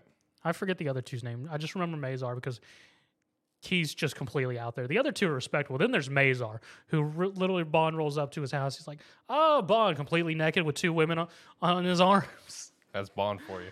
No, that's Mazar. Oh, Mazar. Yeah, yeah. um, and more or less them doing their thing of uh, showing up, Bond being like, "You need to come meet your new allies," and him coming to tell Fushi that you need to remember these guys, and Fushi coming to the conflict of, "You want me to use them? You know how much I hate doing that." Not telling Fushi, "Bro, you can revive them." He's just keeping like, that one a secret. he's just like, "You need to remember them. They may be immortal. We don't know yet till they die." Right. Now, still hasn't told Fushi about the princess he brought back to life. Still leaving that one, you know, alone. Um, and then also them just going to the princess and asking for the different things of map of the city, the people's help, the army's help, and then Fushi just straight up the city and everything. Um, more or less doing that stuff, sort of Fushi's interactions with Mazar for first off, and then we're going to get more with the other two in the next episode. And then finishing off with Fushi doing his construction plans, that is the city, Right. because the water wheel gets broken. He's just like, he takes the old man's form, the old Saki man's, is just like, if you throw a tarp up, I'll build your water wheel in a day. and they're just like, okay, that's strange. They throw up a tarp. It's like, I'll get to work. Goes in. Oh, bear. Smash, smash. and ma- rebuilds the entire water wheel and over the night and sets up the old Saki man's house behind and starts and sets up there as his base and well, everyone's looking out in awe and the guards tell the princess, yeah, they rebuilt it in a, overnight. We really have no clue what happened. And it just ends with Fushi as the old sake shop sake owner in the shop just staring down, waiting for the next client. Okay, right on. I still need to, I need to get around to watching this one too. yes. I need to also I need to take a peek at also and see what the hell's happening in the manga at this point. We dropped it so long ago. I don't know. It could have ended by now as far- far as we know. That's true. Well, I don't know. If it would have ended, I feel like I would have seen something about that on Twitter. because it was very much getting tw- ending vibes, unless it did some other freaking out there It probably did something out there. because of all It's the to your eternity. Because of all the things that were there. going. They were freaking having a strange cult meeting in a sewer, That's true. They were. I forgot about that. and that's not even a spoiler because there's no context for it. Right. All right, let's uh, head over to Blue Lock. All we got left is Blue Lock and My Hero. Uh, so, Blue Lock episode 13, uh, which featured our dream team of three. Glam. Uh, yeah, versus the glam team. so this episode was pretty sick, dude. I really enjoyed watching this because I just loved. I loved how we are further just establishing how far Isa- Isagagi is from everyone else. You know what I mean? Like Yes. we, we you see at different moments throughout this episode in the past couple episodes just the growth, the growth, the growth, but you still see where there is a large gap between him and the next step of where he needs to go, which is good because it just adds more to the character progression that we're going to get to experience. Um, so for this episode, getting to see, you know, getting to see like uh, I think it was yeah, was it Nagi that scored first or Bachira? Bacha. So yeah, right, out, right pretty early on in the game, you see Bachira get a nice score. Well, no, actually, it's a setup because it's actually Isagi who scores first because it's a Bachira Nagi Okay. setup. Yeah. Either way, you get a score first early on, and it's just like everyone, and you as the viewer, you're watching this, you're like, all right, yeah, this is. This about And then we get south. introduced to Rin, yeah, this shit's about to go fucking south. and Rin is a hard ass. yes. He's just like, stop. I don't know why you're letting your guard down. This is a battlefield. Yeah, very, very hard about that. It's like this is a battlefield. We come out here to fight and die. It's like whoa, And it's bro. a whole imagery of just like carnage everywhere, yeah, like- rubble and everything. Yeah, the soccer field changes to an actual battlefield. And then Rin just casually does a half court goal yep, no problem. or half field goal. Yeah, with no issue behind it at whatsoever. Uh, which then just further puts us just like, are you fucking serious right now? That that that, that bro actually fucking do that? We're fucked. Yeah, and just establishing just how ridiculous Rin is. And then it's just like, well, that's Rin. Now here's the other two. Glam. Fucking long haired glam dude with his super lanky limbs. We thought Gagamaru hat was tall. This dude's just like ridiculous. Yeah, he's next level. Yeah, because he just straight up, he's just like, Isagi's trying to guard the ball. And he's just like, ooh, glam. Kicks it, and Isagi's like, usually I would have been hit by that. What just happened? How long is his limbs? Yeah, Isagagi flat out like trying to figure out his limb length was hilarious. She's like, how is this possible? How how long is this dude? yes. oh, speaking of long limbs, I forgot to mention this in the Handyman Saitou. So in that fantasy world, they have a measurement system of uh, I forget what the name of it, but pretty much one measurement is like 30 centimeters. And there's a moment where they just describe this. He's like, "Oh, how'd they come to that measurement?" Well, there was once a king who conquered all the land, and he had a very giant wiener. What? He had a very giant wiener. Our fairy girl, she's about the length of one uh, mekar, is what it is, and it's the name of the king. It's just like. It's just like, Oh yeah, God. he had a giant wiener. It was just, it would just flop all around. It is showing past of this giant guy, just a black shadow just going everywhere. He's just like, yeah, he was very good about using it. Like he had tons of wives, bore tons of children, and the scientists at the time just made measurements by the length of his wiener, and that's just how we got it. All right, I'm watching the show. I'm putting it in the queue. and then the the fairy and It's on Crunchyroll, right? yes, it's on Crunchyroll. I'm putting it in the queue. and the swordsman, the fairy's like, yeah, it's pretty disgusting, right? Yeah. And then Saitou looks at the fairy, and she's like, don't look at me like that. and he's just like, that's really long. I did not expect this to go to a wiener conversation. I completely forgot about that moment because That's I remember amazing. that in the manga, and when they started talking about, it, I was like, they left it in. But back to Blue Lock. So this guy has super lanky limbs. and probably a lanky penis too. Oh shit. Anyway, Sato's great. To the queue. Oh god.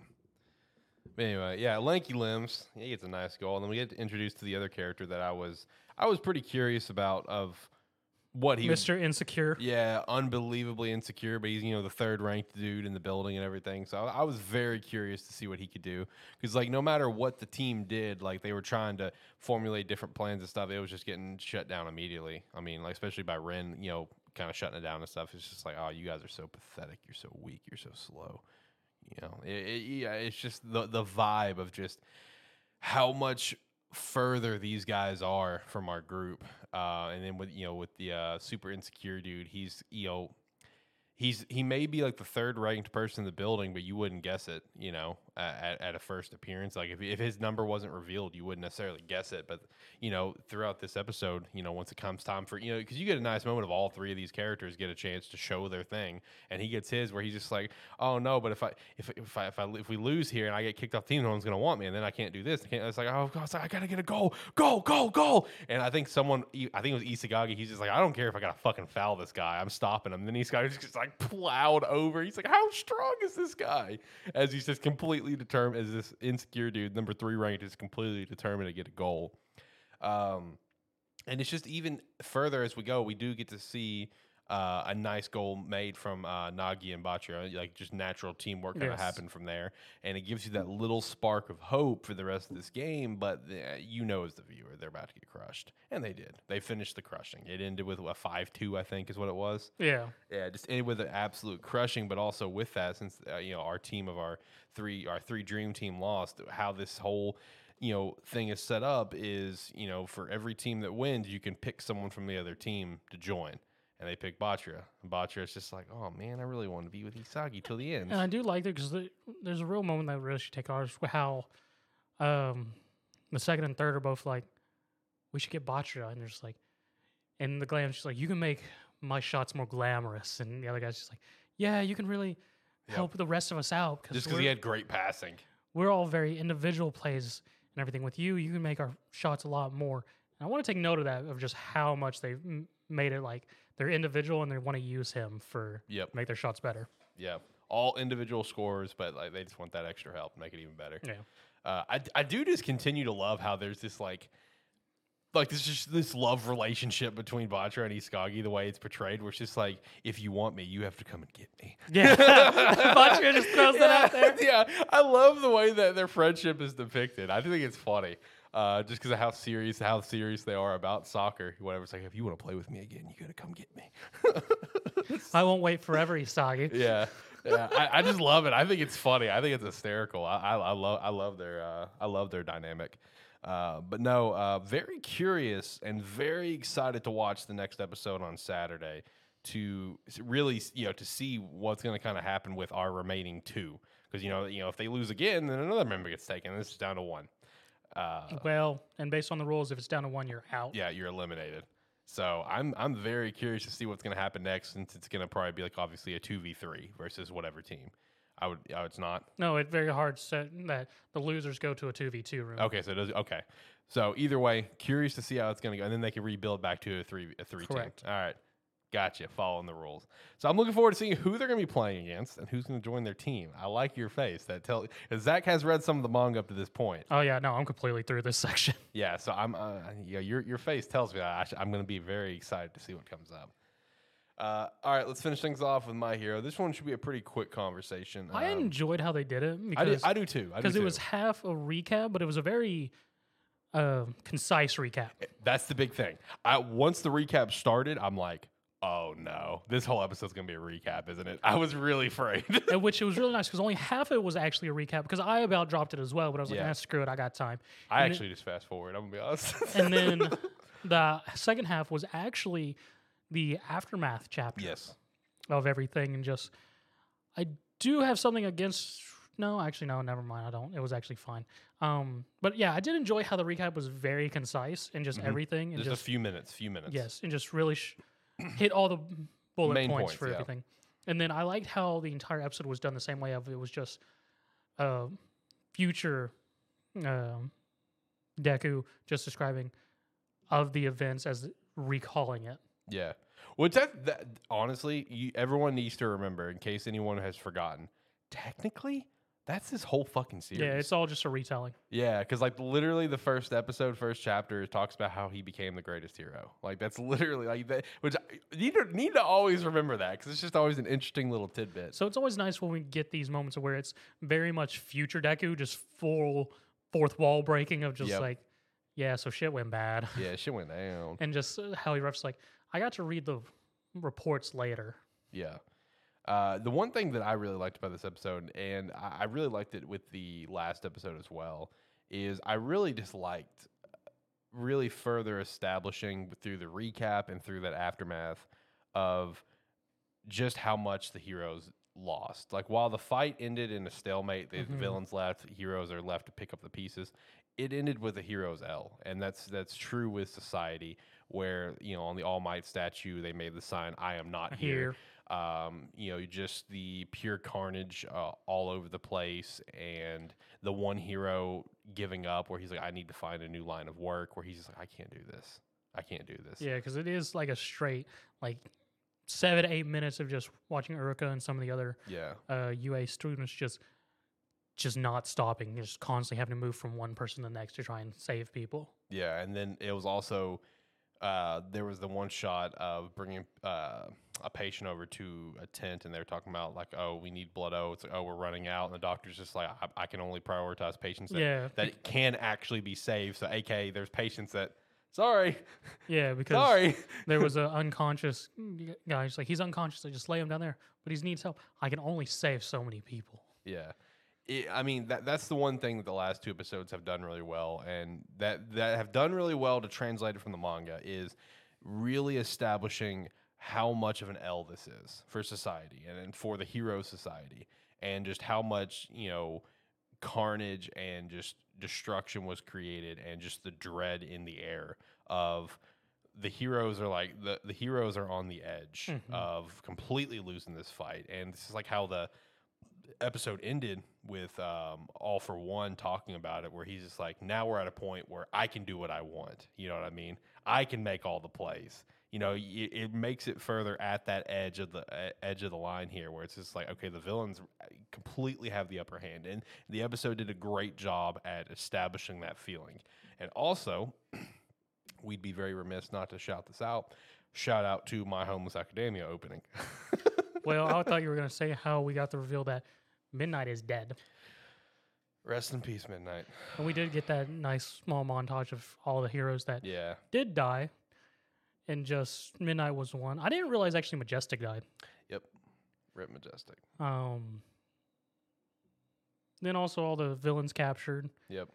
and then yeah, we got M- my homeless academia, Yep. Shout And out then- to shout out to the opening. My Homeless. and then MILF Academia. number three, Basically, Lady Nagant. Lady Nagant's on the way. MILF number three. Lady Nagant. Actually, I guess she'd be four, Basically. because what? It's Midnight, Mountain Lady, and then Miracle, right? Oh yeah, yeah. So it would be four. It would be four among the uh, community. So, Yeah, because the My Hero community fucking all that over that when Yeah. Nagant showed up. Oh my God. Twitter went wild over Lady Nagant, bro. fucking a lady. they went wild over her, and she does have a pretty sick quirk too. I She does. Say. Like her her quirk is pretty fucking cool. But no, that my homeless academia uh, opening was great. I hope they do like they did for last season do of my homeless academia on what opening for, where they did the my villain. I want you to know that whenever the opening was starting and we got that shot of him standing up on the building, I just started laughing because of you. Yes. Where I'm just like, my homeless academia, baby, it's here.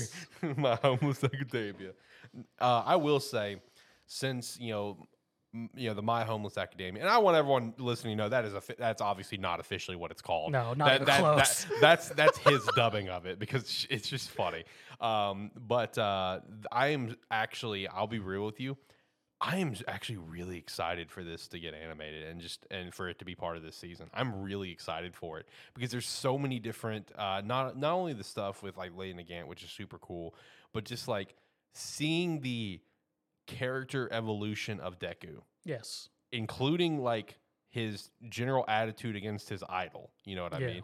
This whole arc is gonna be very fascinating. We're also gonna get a return of a character. Fuck, who is it? Who is it? Who is it? Who is it? Who is it? Uh, God, come on, Alex, remember. Statue. Oh.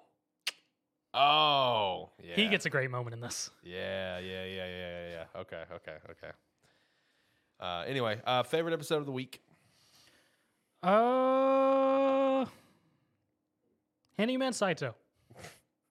The penis thing alone, yeah. I mean, that would make it my favorite episode of the week. Uh, I don't know for me, man. Um, I may give it to Blue Lock. I really should give it to Gundam though, even though it was all just pain. give it to Gundam. It's your last time. No, until I'm the not. summer. It's going to Saitou. give it to both. All right, it's both for you. Uh, I'd, I'd probably say Blue Lock for me. Uh, I'd probably say Blue Lock. Blue Lock was really good. I really and shout out to Shadow Jacket One in the chat. Also shouting out Blue Lock there. Yeah, Blue Lock was really good this week. I really enjoyed it. All right, let's get to chapter ratings uh, and wrap this show up ever so beautifully. Um, so, for anyone new here uh, listening to the show for the first time, uh, for manga chapters, we keep it pretty much all spoiler free, uh, especially for the for the big dogs. You know, like one the one. Except Piece- when you get to Yozakura family.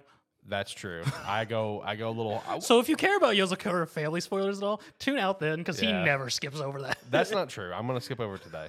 Uh, no, like the like the big dogs. You know, One Piece, My Hero, Black Clover, JJK. Like w- w- we we dance around those. We don't really talk about it. We we rate the chapters and we move on. Uh, now the chapters that we are rating came out last week.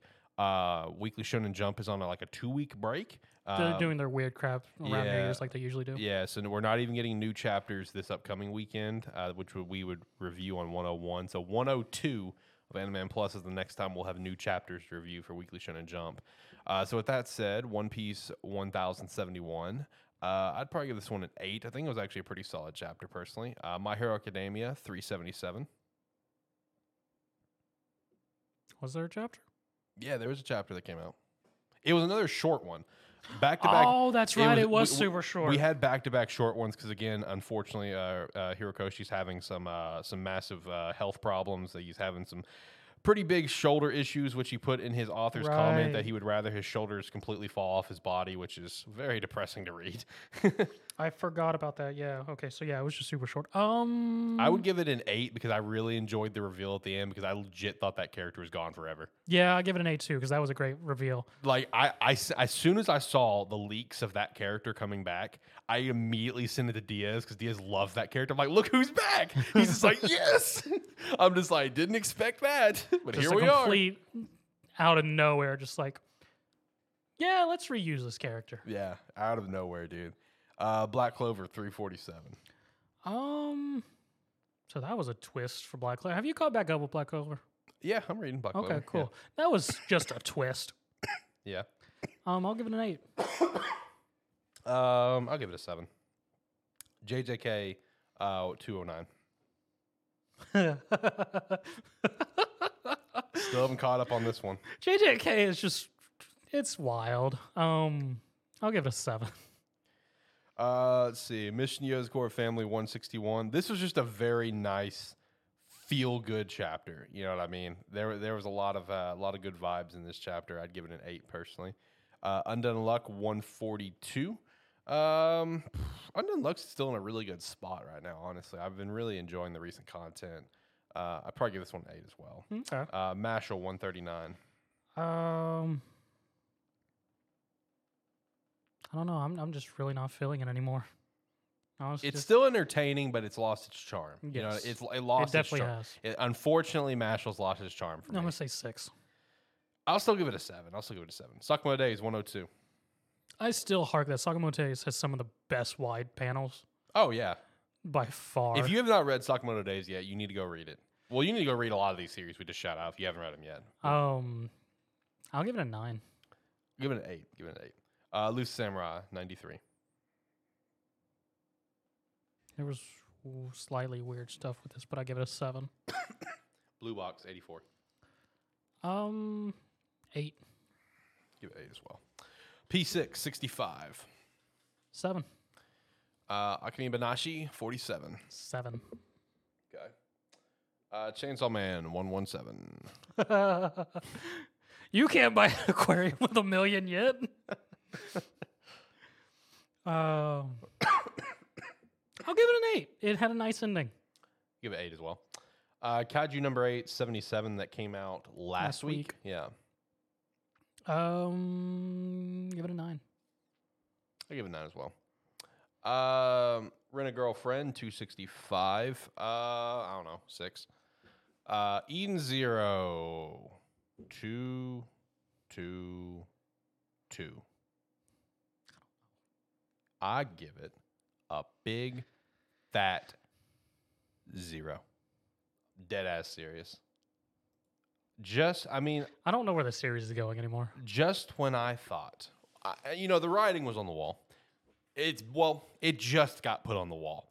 But when the series was kind of like in its early stages, you know, first few arcs, it really gave you the vibe that Hiro Mashima is not going to pull a Hiro fucking Mashima and do the same thing he always fucking does, no matter what, every fucking series. But no, here we are Yep. in the final arc, we're at 222, and here we fucking are pulling the same shit that he always does that makes me have a love hate relationship with every series that he has. Just when I thought Eden Zero would be the one that the one that would be different, you know what I mean? The one that'd break the Hiro curse. And it looked like it was going to. it did, and here we are, Six. zero. I am when I saw what happened, like when as we were getting through that chapter, and I saw like the whatever protocol, whatever. I'm like, Yeah. no. I saw the feet. I'm like, no, no, no, no, no. We did not. We did. And I'm upset about it. I hate it. I also hate, I I mean, it, it makes sense for what they're trying to do to get to this one universe that we're in. But I really hate that we took a step back because, like, the adult Shiki we had was so fucking cool. so I'm so upset that we took a step back. This is stupid. I hate it. Uh, Seven Deadly Sins, Four Knights the Apocalypse, Chapter 90. Um, I would give this one probably probably an eight. Man, Arthur is a he's a weird dude. he's a weird dude, dude. He's a weird man. Like just like the tone shift in, in this chapter with him because uh, you know, Guinevere, she's the one that can see the future and everything. Okay. So she let herself be captured by Camelot because she knows that uh, Lancelot's going to save her. She's seen everything already, right? She's like, yeah, whatever, I'll get captured. Oh, that's where Arthur's castle is. I, I don't need you to follow me. And you know, it was funny because uh, Ironside, Ironside is, um, you know, that's Percival's father who's working for Ar- uh, for um, Arthur. And Ironside's just like, there's nothing that you can tell me, you know, to prevent me from uh, escorting you because you know she's in Camelot. She, you know, she's the prisoner, or whatever. And she's like, hmm, you're gonna die a painful death and be in your precious son's arms, gasping for air, you know, cry, you know, crying and and fr- frothing blood. And he just stops. It's just like, damn, okay. Cold ass bitch. Um, then she goes up uh, to where Arthur is, who's also there with Merlin. Uh, first time we've seen Merlin in a little bit. Um, you know, Arthur's up there with Merlin, and he gets like super shocked, and it's like normal Arthur, like his eyes are like normal white coloring, you know, whatever. He's like, "Oh God, how did you get up here?" Uh, and it's just like, "Oh, you're so and so." And then it's like the next panel, his eyes go completely black. He's like, "Hey there." So you're my bride. She's like God, bro. That's kind of creepy. She's a little girl. Hi, Bowser. basically, basically. Um, but yeah, I mean, i- it's very interesting, kind of where we're going uh, with the series right now. Uh, heading over to the webtoons, uh, uh, Weak Hero two two four Wolf. Wolf, bro. Nine. I'll give it a nine. Also, next week, Unordinary will be back in action as well. Sorry, LC two hundred three. Eight. Uh, and then Down to Earth 129. Um, I give this one a seven. I also want to give uh, a special shout out um, because I saw this on Instagram. I believe it was this morning, as when I read it. Uh, but there was a sorry, there was a webtoon that I was reviewing here on the show for a little while. It was uh, one of my romances that I enjoy to watch, uh, called Reunion. Uh, the author ended Reunion pretty early. It only lasted about 26 episodes, and that was because her plan was Reunion was never supposed to be a full length series. It's supposed to be a short thing leading up to a more serious tone series that's still about the same characters, Shiro, Raya, etc. But the, the next series that she was wanting, her dream series that she was wanting to create, um, was going to be focused on Shiro and all of like the vigilante business that he had, and be more of an action with a sp- spice of romance. You know what I mean? Not pure uh, romance. But she did make the announcement on uh, Instagram earlier today that that series is now canned. It's not happening. Um, she went into full detail that uh, it was always like a dream, and she would give up anything to be signed on with Webtoon, like she was able to do, but she, is she it was just one of those cases where the way she described it is um, you know you find out it's just not a good fit. Yeah. you know she wasn't able to do a week a webtoon originals you know sort of schedule which that's pretty normal you know. We we hear about it all the time with uh, mangaka over in japan. Obviously we know the we know the story of uh, Togashi with how hunter hunter's been. You know i would just i just mentioned Horikoshi and how you know how he's dealing with some stuff and you know, this this is pretty normal. So I, I wanted to shout this out because I just wanted to remind everyone for these series that we enjoy to read, whether it be webtoons or manga, just make sure to always, you know, be be super thankful that we're able to read them uh, and the work that they're putting in because it is a pretty tough schedule if you're staying on a weekly basis. Which you know, a lot of these webtoons that we like to read, especially to the the quality that we're reading them, you know, for the full color, the, just the art design Yeah. itself, it's a lot of work. Granted, they have a team with them, yes, but it is a lot of work. So whenever you're, you know, just when you're reading some stuff, just make sure to remember uh, that uh, we're we're very blessed to be able to read the things that we are reading uh, across the board because it, it, it is tough. So def, definitely send some good vibes out there to all of your favorite uh, authors across the board. Uh, favorite chapter of the week. Wolf. I'd give it a week here as well. That was pretty solid. All right, uh, we've made it to the end of the show for today. Uh, Plus 100 uh, went a bit longer, which is nice. Nice to celebrate 100. Like I said, normally we do something big for like these 100s or 50s or whatever, but uh, we, we what we are planning for to celebrate hitting episode 100 is we're gonna be doing the top 100 animes of all time, and it will be ranked. Uh, it's a very ambitious list. I'm, I'm looking forward to it. I'm gathering up all the series right now. It's going to be a separate video. It won't be a, like a podcast episode, uh, but we will probably do a podcast episode just kind of talking about some some parts of the list. But it'll be a separate video, so be on the watch for that. Uh, and friendly reminder, as of now, Sparky3 is officially multi-streaming. Uh, shout out to the Shadow Jacket who is chatting with us here on twitch.tv slash Sparky3. Of course, we're also live at youtube.com forward slash at Sparky3 and youtube.com forward slash at Animan Plus. And we're also live over at Twitter at Animan Podcast and at AlexLight23. So wherever you are, drop a follow, subscribe to the channel, whatever. We definitely appreciate that. Drop a like, uh, be a friend, tell a friend, of course. Uh, with that, I don't think I got anything else. We can actually hit the music and get into the lead up. Zach, you got anything else before I hit the music? Um, no. All right, hitting the music. Let's get out of here. Like, comment, subscribe, rate, whatever your platform allows. It does help wherever you may be watching this, especially on YouTube. You can hit subscribe on that Sparky 3 channel, or you can hit up the Animan Plus YouTube and subscribe there and help us out build that one. Thank you very much. Bye. And make sure to also check us out at sparky3.com. You can sign up for free or sign up for five bucks a month. We definitely appreciate that extra support. Uh, make sure to check out some Rogue Energy. They did reveal their new can flavor, Black Cherry Lemonade, that I am very excited for. They are coming out tomorrow on the January 13th. You can use our referral link down below to pick some up. We would appreciate that extra support, as well as going over to Agent Ink and picking up an Animan Plus jersey because it is the sickest jersey on the website by far. Then, of course, go follow us over at TikTok at Sparky3Official. We started posting over there, started having a pretty good time, and we definitely appreciate your follow there. Until next time, guys, have a good one. See ya.